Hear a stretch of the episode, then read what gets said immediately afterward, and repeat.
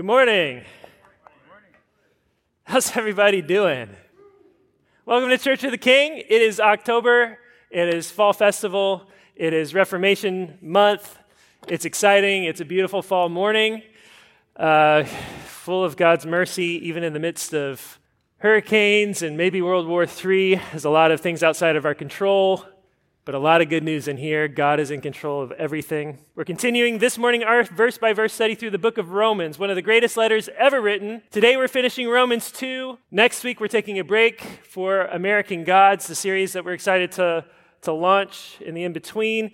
Now, this week we have a lot to cover. Uh, if you're a member here, if you've been here for a while, you know that our sermons are normally 30 to 40 minutes long. Uh, today I've got three of those. So get ready to get ready to go. I am wearing my my hiking shoes, my trail shoes, and if you're asking the question how long, there's an answer uh, that we give out on the trail. John wants the answer. As long as it takes, just up around the bend, it's just going to keep going. Okay? All right, here we go. You guys ready? You guys liking Romans so far? It's pretty exciting, right? We're going deeper than we've ever gone as a church. Things are getting more intense, and it's actually kind of really great, right? It's cool. It's what we're here for. We're not a church that shies away from hard things. We're people who, by God's grace, are here for all the hard things that God has to say, and Romans has a lot of hard things, right? Romans is doing the work of explaining the world to us, of explaining us to ourselves. That means appearing into the, or uh, peering into the abyss of sin and wickedness, right? Okay, that's just what it takes to be real. That's what it takes to be honest. That's what it, takes to be real with God. And we want to be real with God. We want to be real with ourselves. We want to love God. We want to love our neighbor. We can't have rose colored glasses on. That doesn't help anybody. Right? Right? Okay, so we're all in on Romans. What have we seen so far? Well, Romans chapter 1, we all know. We know, all of us, that deep down, God is God and we're not. We all know that deep down. We all know that we've suppressed the truth that God's God and that we deserve His wrath. His wrath comes to us first in the form of giving us over to our sin, and then finally, enough is enough, and then He deals out further judgment. We've also proven that everybody wants justice, right? And we know that because we are angry at the injustice of the world. We know things aren't right, we know things aren't fair, we know that when they're not right, we want them to be made right. And that's how we know we actually believe in the wrath of God. We believe that things ought to be right and fair. We know that God is ultimately the one who decides what's right and fair, and that because God loves us and the world He's made, He's rightly angry at every wrong to the people He made and loves. Right? When we come to Romans chapter 2, and we discover, well, if we think we're better than people who have been given over to their sin, that just makes us guilty of being judgmental jerks and hypocrites. And that makes us worse because we still do all the same things. We're just better at hiding it. We're all really judgmental people. We know the world isn't right. We know we're not right. It doesn't feel fair. We want justice. We want it now. We want it on our own terms, just so long as it doesn't include us. Right? But that's how, part of how we know we actually believe in justice and that we want justice beyond this life. Justice isn't justice unless the punishment fits the crime. Stalin and Hitler getting the same punishment, the same end as a housefly, is not fair. It's not just. So we have to reconcile the fact that bad people don't seem to get what they deserve. Good people, at least good people by our standards, sometimes get dealt a bad hand. That doesn't feel or seem fair. The atheist says, well, too bad, that's just the way it is. There's no accounting for it. There's no God, and I hate him. The Bible says, no, that's not the way it is. The reason that the earth is still spinning is not because of some capricious, chaotic, senseless force out there. It's not still spinning with its injustices because God's not just. It's still spinning because there's a God who's in control and he is patient with each and every one of us. At the end of the day, what we all deserve is his wrath. Because unlike a harmless, annoying housefly, we're made in God's image. We are aware of who he is. We know who he is. We know what he commands. And we know that we have rebelled against him. We know that we've made war on him. And if a fly deserves death for being annoying, and we bear his image, what do God's image bearers deserve for making war on God? Something worse than the housefly gets. That's what. And that means that every breath we get, every beautiful fall day, is a demonstration not of God's wrath, which we deserve, but of his grace and mercy and kindness, because he desires that everyone would repent and be reconciled to him. Which means not that justice isn't coming, but that now is a time of mercy. And when justice comes, it will be more than deserved. Every beautiful fall day that goes by without acknowledging God, without gratitude, without repentance, is a day that we are presuming on God's kindness and mercy. It's a day that we spit in the face of His love. And therefore, unless we do repent, it's a day that we end up storing up more wrath for ourselves. Today is not a day of wrath. Today is a day of salvation. The good news is that Jesus, the eternal Son of God, bore the wrath we deserve on himself. He died on a cross. God poured out the just payment for every sin, every crime, and every failure on him. And because he is the eternal Son of God, he was able to bear it and triumph over it. He died, he was buried, he rose three days later from the grave, he bore it all on himself. And now our job is to believe that God so loved the world that he sent his only begotten Son so that everyone who believes in him would not perish but inherit eternal life. And then to go proclaim that from the mountaintops while there is still time before justice comes. Why? Because everybody knows that God is God. Everybody knows that we've not measured up. What they don't know is that God has made a way to be reconciled to him. They don't have to fight against God anymore or against their consciences. They don't have to push the knowledge of God deep down and try to hide from it because there's hope. There's forgiveness. And it's in Jesus and it's there for everyone who believes.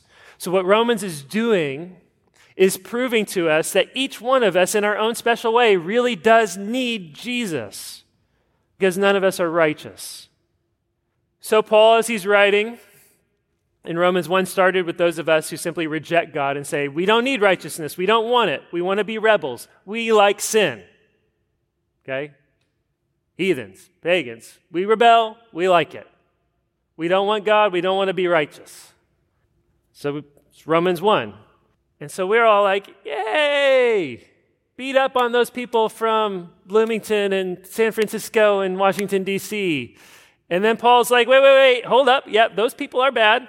That's you guys today, I guess. Okay? You're the heathens. You guys are the are, are, are, are part two here, right? Yay! They are heathens. And Paul says, hold up. Those people are bad. Being judgmental makes you worse. Being judgmental makes you worse. Okay? Now, this week, as we continue Romans 2, this is what happens. We're like, oh no, but I'm not actually judgmental. I'm a Christian. I understand God's law. I'm being discerning. I'm, I'm, I'm figuring out obedience. And he's like, Yeah, well, uh, guess what? That only makes it worse.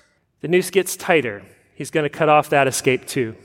He's just going to keep doubling down on us until we see that what we need is Jesus. So here he goes, Romans chapter 2, beginning in verse 12, uh, kind of in verse 11. God shows no partiality. That's where we ended last week. 2, verse 12. For all who have sinned without the law will also perish without the law, and all who have sinned under the law will be judged by the law. For it is not the hearers of the law who are righteous before God, but the doers of the law will be justified. For when Gentiles who do not have the law by nature do what the law requires, they are a law to themselves, even though they do not have the law. They show that the work of the law is written on their hearts, while their conscience also bears witness, and their conflicting thoughts accuse or even excuse them on that day when, according to my gospel, God judges the secrets of men by Christ Jesus. But if you call yourself a Jew and rely on the law and boast in God and know his will and approve what's excellent, because you're instructed from the law, and if you're sure that you're a guide to the blind and a light to those who are in darkness, an instructor of the foolish, a teacher of children, having in the law the embodiment of knowledge and truth, you then who teach others, do you not teach yourself? And then he goes on from there. We'll finish that passage today, but let's just stop and ask why. Why is he doing this? Why is he going so hard? The answer is so that we have no escape. But why? Is he just mean? The dude has no chill. Like he cannot relax. He's just going to keep trying to corner us. He wants us to see that we all need Jesus. Everyone needs Jesus all day, every day, every second of every day. We never outgrow our need of him. We never become so good that we can stand on our own. And the good news is that Jesus is for everyone. But you don't get Jesus if you don't think you need him. And we're sneaky, and we would rather be righteous on our own than depend on Jesus. So there's a progression to this. Do you guys see it already? It works like this you start as a pagan, you reject God's righteousness. The minute God calls you on it, you become a judgmental jerk. Okay? Because you try to separate yourself from other people. And the minute you're called on your judgmentalism, you move into a self righteous sort of hypocrisy. Heathen, judgmental jerk, self righteous hypocrite. You guys are the hypocrites today. You're the judgmental jerks and you're the heathens. Just the way it's going to be. Okay. But this is the way it is. I hate righteousness. Well, you're less righteous than I am. Well, I'm more righteous than you are. Heathens sin, judges deflect, hypocrites hide. One leads to the other. And we can see it happen in our homes, we can see it happen at school, we can see it happen in our jobs. Heathens encourage participation in heathen things.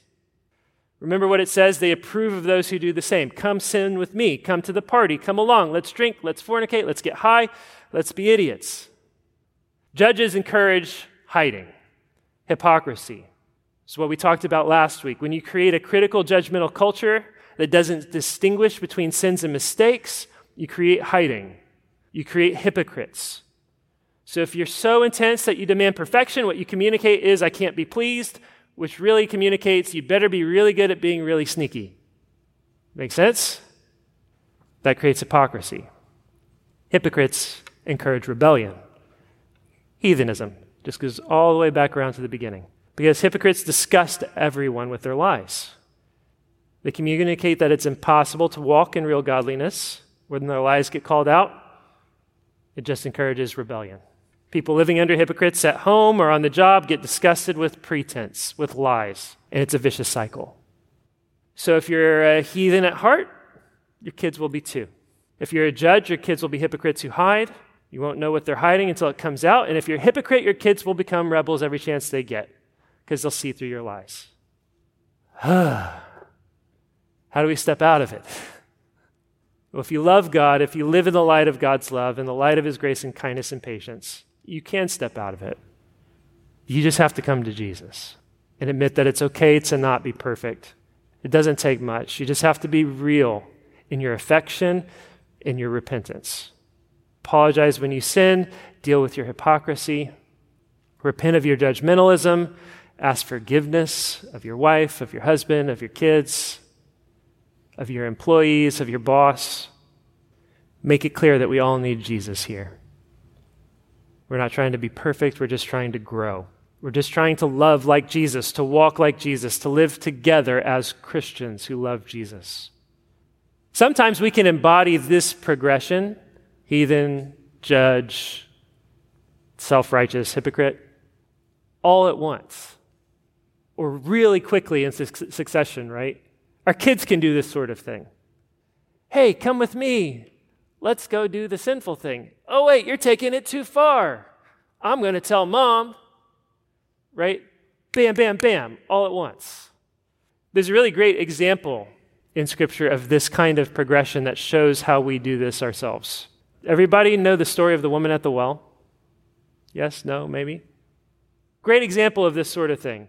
In John chapter 4, and you can turn there if you want, but you don't have to, we have a woman who's given over to her sexual brokenness and sin. She's coming to draw water from a well in the middle of the day. You don't come to the well in the middle of the day. The reason you don't come in the middle of the day is because it's hot and a bunch of people have been stirring up the muck of the well, and so the water's not clean anymore. So you have to deal with the heat of the day and you have to deal with water that's just been mucked up. Okay? You don't come in the middle of the day. So why would you come in the middle of the day? Because you don't want to be around the other women. That's why. Why would she not want to be around other women? Because she has a reputation. They don't like her. She doesn't like them. She has a reputation for sexual sin. Jesus shows up and he asks her for a drink. She's surprised that he would have anything to do with her in the first place. And he says, If you knew who I was, you'd ask me for a drink, and I'd give you living water. Okay, here's the heathen at the well. This is going to become a judge right away. Wait, who do you think you are? You're not greater than our Father who built this well. Like, what do you, who do you think you are? Just judging Jesus. He says, if you drink the water I have to give you, you'd never be thirsty again. Well, that's interesting. That's intriguing. She wants to know more. Okay, fine. Give me a drink. He says, Sure. Go call your husband. She's like, I don't have a husband. He says, You're right. You've had five husbands. And the man you're sleeping with now, he's not your husband either. Okay. She went from a heathen to a judge. Guess what she's going to become next in the same conversation? A theologian. She's going to become a theologian. Sir, I perceive that you're a prophet. Well, our fathers say to worship on this mountain, but your fathers say to worship. She's going to pose a theological question. She went from the heathen in the middle of the day to who do you think you are to let's talk theology the minute he put his finger on her sin. Let's talk theology. Let's pick a fight over doctrine. There's a lesson here. This is just what we do. This is who we are. We will dig deep into theology and become Bible nerds in order to hide our sin and hypocrisy. We are that twisted. That's why it's next in the list in Romans. If you rely on the law and boast in God and know His will and approve what's excellent, if you're sure you're a guide to the blind and a light to those in darkness and an instructor of the foolish and a teacher of children, why? Because dealing with our heads is easier than dealing with our hearts. It provides cover. It provides protection, it provides defense. Someone who's hurt and feels powerless, cornered, will develop defense mechanisms. She was cornered.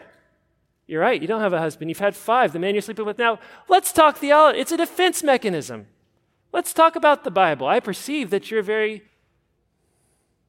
Have you seen this before in other people? One of the people who did the most to set me on a good trajectory for studying the Bible thinking deeply about the things of God was a youth pastor who was sexually involved with three girls in the church. Theology is a great cover. Teaching was a great cover. When I was in college, one of the most interesting, inquisitive, theologically and philosophically brilliant people I've ever known, interesting to talk to people, was literally sleeping with his brother's wife, and he ended up dying a few years later from a heroin overdose.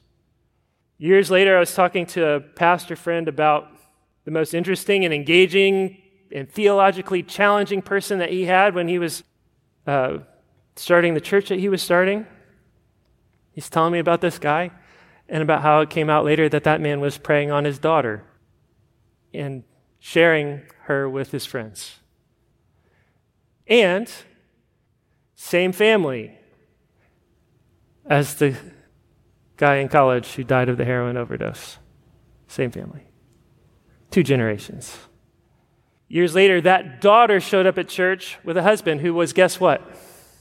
Very bright, very inquisitive, very theologically engaged. Guess what? Broken people who are intent on hiding, instead of dealing with their brokenness, find each other, and the pattern repeats itself. And he was preying on his sons. We reported him, his wife divorced him, and guess where one of his sons is now? In jail for the same thing. Three generations. Three generations of refusing to deal with sin, of hiding behind theological sophistication. Of all the places in the world they hid, they hid in the church. We will reject God, we'll be given over to sin, we'll get called out, we'll become judgmental, and when cornered, we'll become theological and we will hide, and people will let us off the hook. Anything to avoid dealing with our hearts, anything to avoid dealing with our baggage, anything to avoid dealing with the muck of sin we suppress. We think if we just let it settle to the bottom of the well and really develop our fronts and our masks and our defenses and our protections, it's just going to all settle and go away. That's not how it works. We push it deep down and think it's good enough, and we end up playing whack a mole. So depravity gets pressed down over here, and judgmentalism pops up over there. And that gets pressed down, and it pops up as self righteous hypocrisy, and then it just keeps going. And it never stops because we're not dealing with ourselves before God. And it will come back and it will get pushed down the line. And it's a question of time. We'll pass it on to our children to deal with, just like that family. Three generations of hiding, three generations of refusal to deal with what lies at the bottom of the well. Here's another example of how it works we get legalistic and controlling with the people that we love and care about the most. It's reflexive. We want to protect them. We're afraid because we've been hurt. So in your home, your judgments and your self righteous rules will be a reflection of your pain. They'll be a reflection of your trauma. They'll be a reflection of your regrets, the things that you haven't dealt with. Why? Because they're painful and you want someone to blame so you don't have to feel the pain. But what's really going on? What's really going on is you're judging God for letting you down. That's what. You're blaming Him. You're deciding you'll play God and do a better job than He did. You'll up the game. You'll be more protective and restrictive and judgmental and legalistic. And here's the truth if you're not careful, you will succeed only in making your kids just what you are. And that means you'll be responsible. Does this make study of theology bad? Scary? No, no. It just shows us how tricky our hearts are. It shows us how wicked our hearts are. We will hide anywhere. We'll hide anywhere. A good pastor doesn't let us hide. Paul's a good pastor. A lot of pastors are content with pulling us out of our heathenism and judgment into judgmentalism. Some are content to pull us out of that into self righteous pride. Paul is not content. He wants to force us to deal with Jesus and with our own hearts. And that's what he's doing. Theology is good. We turn to theology because we love God. We want to know God. We want to know His Word. We want to grow. It's just what a love of God does. We study the things we love. We get to know the people we love. God's character is revealed in the Bible. We study it, it teaches us how He wants us to live. We want to know, we want to study. A husband who doesn't study his wife doesn't actually love her, right? You ought to know what makes your wife tick. You ought to know what she likes and what she doesn't like. Same with your kids. It's not bad, it's good. But here's what happens we study the Bible, we start to see how holy God is and how bad we are, and the distance between the two, and it gets scary and it hurts the muck of our lives starts to get stirred up. God does this because he wants to draw it out of us. An analogy that he uses in Scripture over and over and over again is the process of refining silver. He heats up, you heat up silver, and the dross, the impurities, rise to the top. And you got to take them away. But the heat's painful. And that's what happens when we deal with God as we study the Bible and as we come to church and as we live our lives together. The heat comes on, impurities rise to the surface, and we have a choice hide from the heat or deal with the dross. And if we're not careful, we will be tempted to hide from the heat by filling our heads with knowledge of the Bible. We'll fill our heads so we don't have to deal with our hearts, so that we have some kind of plausible deniability and we'll miss the whole heart of the Bible in the process. We'll miss the whole point. What's the point? Well, the point is love. That's what. Jesus was asked what the greatest commandment was. His answer is love the Lord your God with all your heart, mind, soul, and strength. Seconds like it love your neighbor as yourself. When God says no in the Bible, he's not merely being restrictive like some kind of helicopter parent. He's teaching us what love is not, what love does not do. The aim is love. Guess what love doesn't do? It doesn't murder, it doesn't commit adultery, it doesn't lie, it doesn't covet, it honors our mother and father, it doesn't worship demons, it worships the one true God in spirit and truth the way that He's required of us. It's Ten Commandments. And it's written on all our hearts. It's called having a conscience. And that's what Paul's talking about here in Romans 2. They show that the work of the law is written on their hearts, while their conscience also bears witness. Everyone has a conscience. Everyone has God's law written on their hearts. Everyone still violates their conscience. It's just how bad we are. You believe murder's wrong, but you're angry. You believe adultery's wrong, but wrong, but you lust. You believe in an objective standard of morality. You have no hesitation applying it to everyone around you. We've already established we all want to just be little judges, right? It's the great conundrum for atheists. Can you be good without God? They need a handle, they need a standard, they need a reason for holding to some kind of objective morality. Otherwise, we can just do what we want, achieve the ends that we want. And that's why the atheistic movements of the 20th century led to so much bloodshed. There's a world full of people who say they don't believe in God, they don't believe in objective truth, they don't believe in objective morality. When they feel wronged or like something is wrong in the world, their conscience still cries out, though. And what their conscience is doing in that moment is just outing them, just saying, Yes, the truth of God is still written on your heart. You've just suppressed it, it's still there.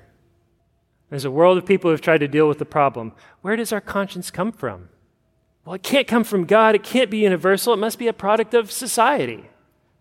It must be cultural. It must be from our parents. But here's the problem you'd be hard pressed to find any culture civilization or society that doesn't acknowledge the same basic standards. It is, in fact, universal because God has put it on all of our hearts. Your conscience is a gift, it protects you, it testifies to God. If you let it, it will drive you to Jesus. The Holy Spirit is kind and gracious that way. Or you can callous, callous your conscience, you can harden it. Some of you, kids, some of you have made a decision to harden your heart, to callous your conscience, to try to kill it in certain places because it gets in the way, because it makes you feel bad about things you want to do or things that you do with your friends, things that you know are wrong.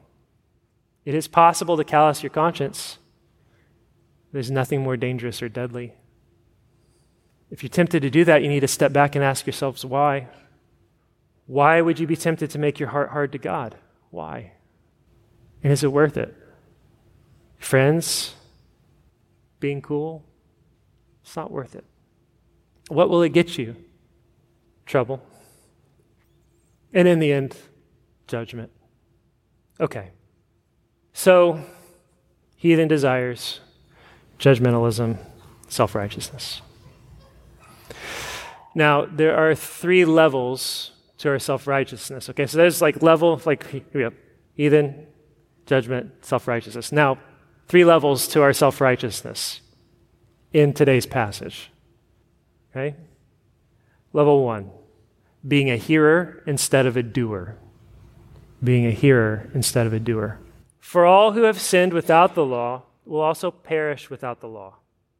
And all who have sinned under the law will be judged by the law. For it is not the hearers of the law who are righteous before God, but the doers of the law will be justified. For when Gentiles who do not have the law by nature do what the law requires, they're a law to themselves, even though they do not have the law. They show that the work of the law is written on their hearts, while their conscience also bears witness, and their conflicting thoughts accuse or even excuse them on that day when, according to my gospel, God judges the secrets of men by Christ Jesus. The biggest problems we have in the church are not in Washington, D.C., they're not in Bloomington, they're not in San Francisco, they're here. And they're from people who think they know their Bible but don't because it's in their heads and it's never transformed their hearts. Here's what God says they are hearers but not doers. And the more you hear, the more you understand, the more you claim to understand, the more responsible you become to live according to what you know the more accountable God will hold you, the more guilty God will find you if you refuse to be transformed, if you refuse to obey what you've learned. Remember Jesus love God, love your neighbor. You've not actually heard or understood the Bible if you're not a loving person. You've not understood the Bible if you're not a loving person. If you don't love your husband, if you don't love your wife, if you don't love your kids, if you don't love your neighbor, you've not understood the Bible. It doesn't matter what you think you know. You're a hearer and not an obeyer, not a doer. If you don't love, you haven't begun to walk in obedience to God. Here's a test Would your husband, would your wife, would your kids, if they were being really honest, say they feel loved by you? Yes, there's a difference between loving someone and making them feel loved. But you know what real love does? It makes itself felt and known. Even when it's tough love.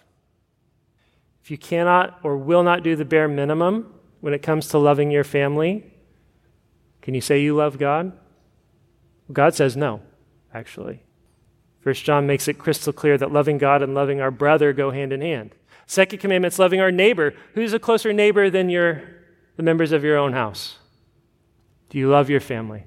Do you love your neighbor? Love has to radiate out. To give in to being a heathen, to being a critical, judgmental jerk, a self righteous Pharisee, you're not loving. The point of the Bible is love. The point is obedience. The point is that we would bear fruit. Some of us love that part of Ephesians. It says, For by grace you have been saved through faith. This is not your own doing, it is the gift of God, not a result of work, so that no one may boast. Beautiful, beautiful statement of God's work. What's the next line? For we are his workmanship, created in Christ Jesus for good works, which God prepared beforehand that we should walk in them. We're not saved by our good works we are saved to them, but we're saved to them. That's the point. That we would be transformed, that we would be changed, that we would do the good works God prepared for us to do. If we don't, what does it mean? It means we've never been transformed, that we don't know God, because to know Him is to love Him, and to know His love. And to know His love is to be transformed by His love so that we love others as He first loved us. Here's versus doers, level one. Level two, talkers versus walkers.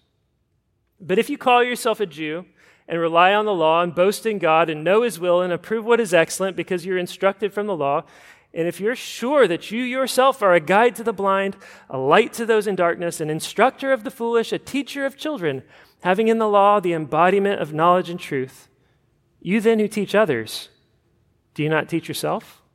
While you preach against stealing, do you steal?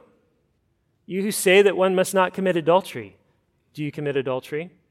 You who abhor idols, do you rob temples? You who boast in the law, dishonor God by breaking the law. For as it is written, the name of God is blasphemed among the Gentiles because of you. Okay, here's what's going on we have hearers and doers. This is the next level up. You're not just a hearer, you're now a teacher. You talk the talk, but you don't walk the walk. You preach, but you don't practice what you preach. You're a talker who's confident, you understand what's going on in the world, you understand the Bible better than anyone, and here's what he says Okay, you preach against stealing? Do you steal? You preach against adultery. Do you look at porn? Do you love your husband or wife? Are you faithful? Do you practice what you preach? Be careful. There are levels to this, right? Heathen, judge, hypocrite. Hypocrite who hears, hypocrite who teaches. There are also levels to God's judgment. You can be judged by your conscience you can be judged by your conscience and your knowledge of God's word. You can be judged by your conscience, your knowledge of God's word, and by the standard of your own teaching. James says, Not many should presume to be teachers because you'll be judged more strictly. Be careful about telling other people how to think and how to live. Not saying don't teach, saying look to yourself first. Jake, you're still up there talking. I know. It's scary. Do you want to be up here? Where there are many words, there's much sin. Do you want to be judged by the standard? Some of you think you do. That's why we have to be careful in the church about promoting people into teaching and preaching and leadership positions. We don't want to set anyone up for failure. We don't want to set anyone up for a judgment they can't bear. We have three men exploring the possibility of pursuing pastoral ministry. We're going to be careful. We have to be. As a church, we want to be the same way about calling men to serve as elders and deacons. Better to take our time than rush into things. We want men who preach first to themselves. They're striving to deal with their own sin and hypocrisy and self righteousness. That's what we want. It's what you'd better hold me to. I need your help with that. We want leaders who deal with their own hearts and who lead their own families, who are getting their own house in order before they start trying to lead God's family. If we don't do that, they'll become the kinds of men that cause God's name to be blasphemed, like the youth pastor, like the dad, like the brother, like the son.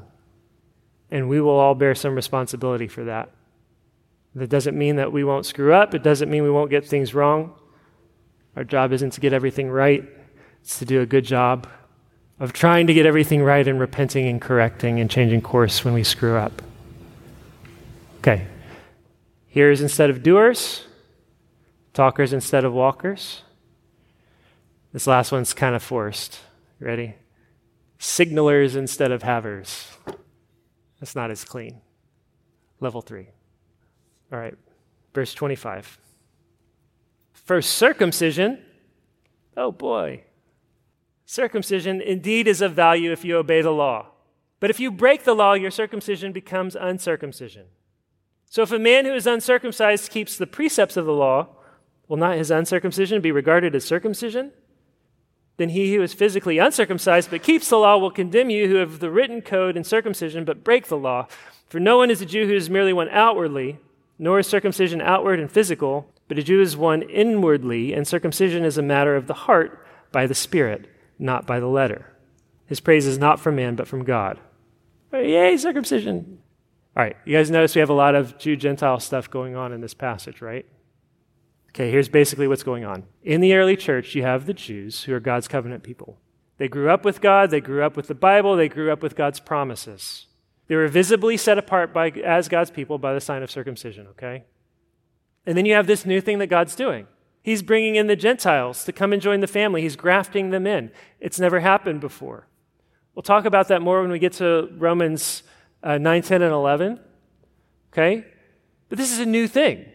These Gentiles who don't know, haven't grown up with God, are being grafted into the church. So you have essentially the Jews who are the churchy Bible people. Okay? And you have these new believers who are coming in off the streets.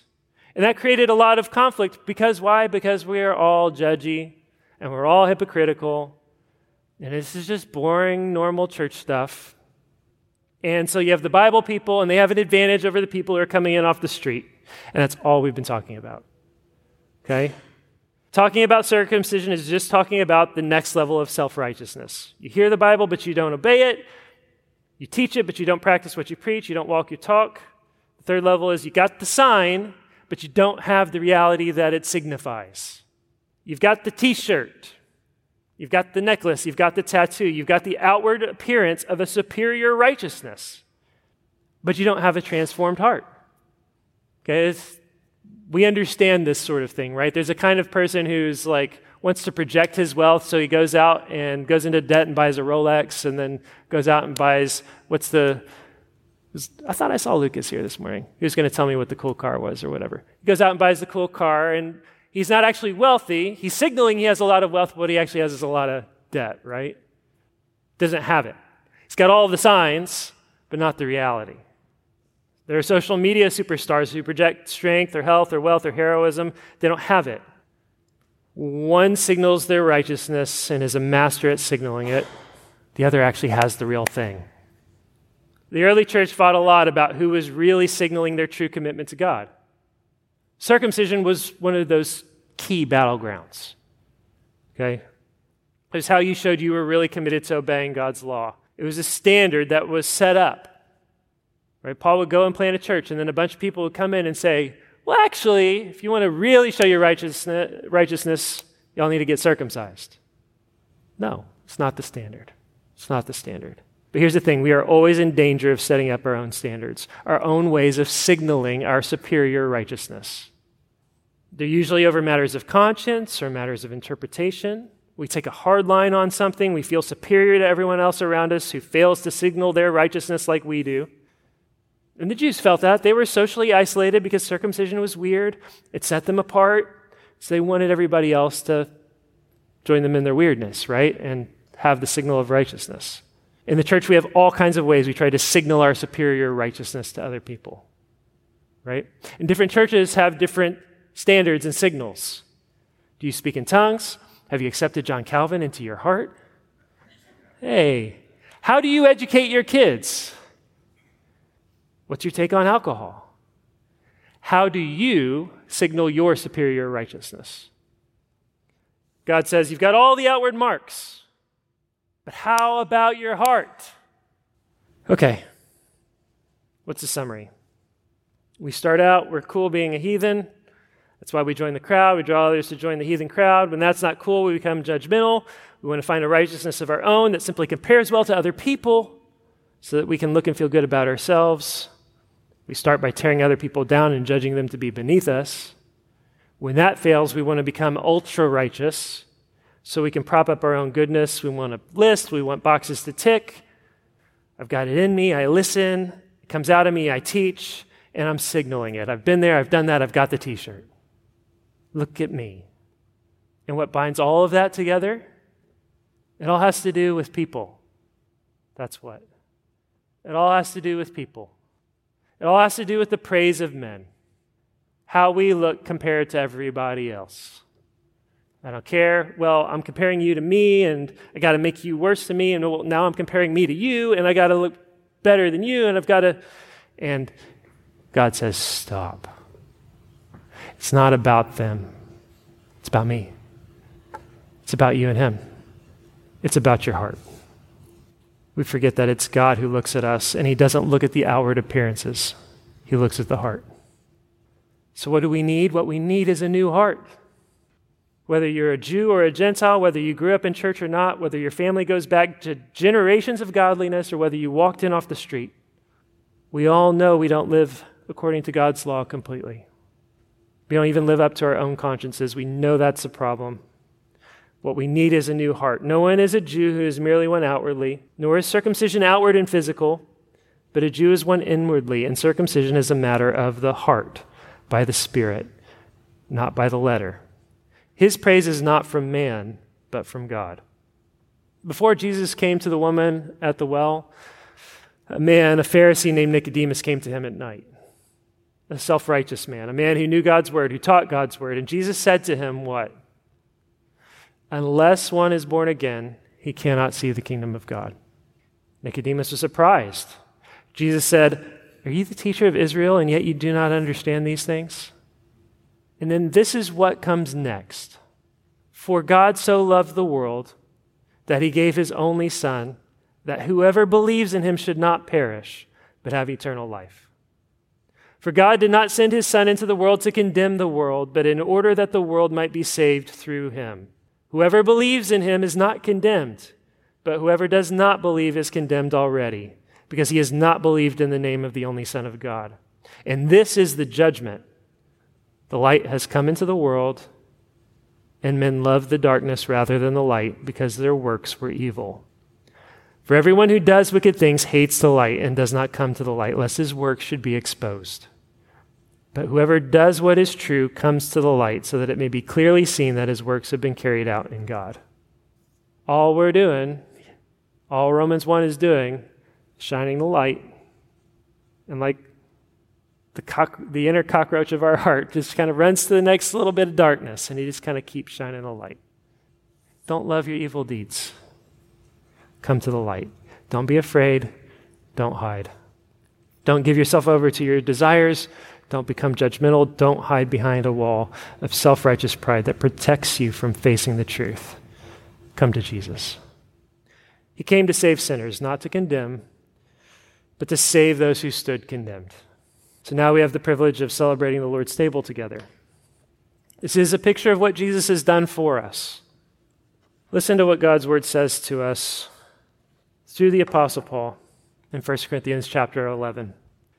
For I received from the Lord that which I also delivered to you, that the Lord Jesus on the night when he was betrayed took bread. And when he had given thanks, he broke it and said, "This is my body which is for you. Do this in remembrance of me."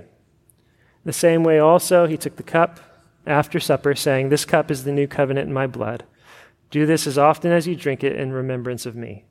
For as often as you eat this bread and drink the cup, you proclaim the Lord's death until he comes. This table is for baptized believers in good standing of a Bible believing church. It doesn't have to be this church. But you must be walking with Jesus.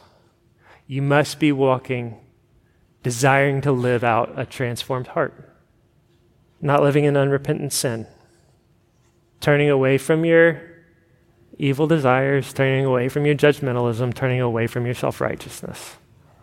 Okay? If that's you, if you're a sinner and you know it, and you belong to Jesus and you want to come to Him, come to this table.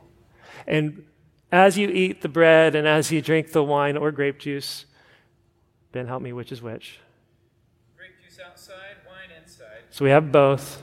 Grape juice is the outer ring, wine is the everything inside. Okay? As you come, understand that God's grace and mercy and kindness to you are more real than the bread, more solid and strong.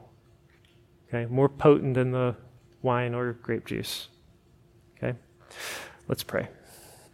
Father, we do pray that you would have mercy on us. We thank you for giving us your word. We thank you for the book of Romans and the ways that it finds out our sin and forces us to come to Jesus. It is a relief to not have to hide. Help us, Father, we pray. In Jesus' name, amen.